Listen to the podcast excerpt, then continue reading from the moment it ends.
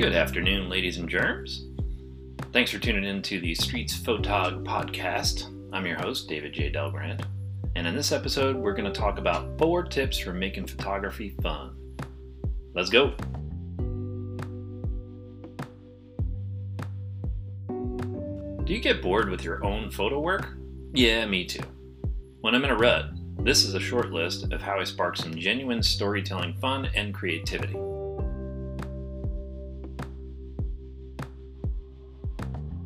Tip number one use a wide angle lens. This can add drama and dynamic range to subjects you've shot before. Even if you're simply using this option on a mobile device, a wide angle perspective can boost the playfulness in your frames. Tip number two frame your shot, then take two steps forward. My first photojournalism professor taught me this. When you have the option to get very close to a subject, do it.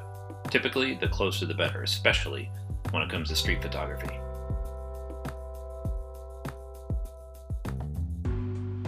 Tip number three for night photography, set up your shot and then turn around.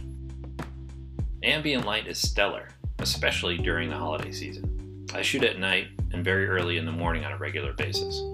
And when I see a home that looks aflame with Christmas lights, my first instinct today is to see how much light is blasting surrounding dwellings, etc.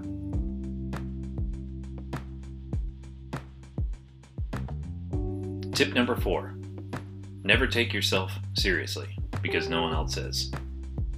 If skateboarding taught me anything, it's have fun and always get up after a fall.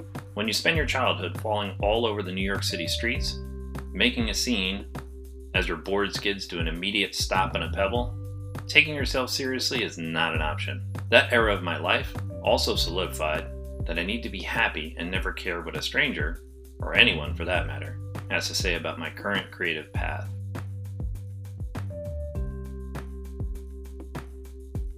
So grab your camera and party like you have only a day to live, because the greatest tragedy in this little thing called humanity is regret.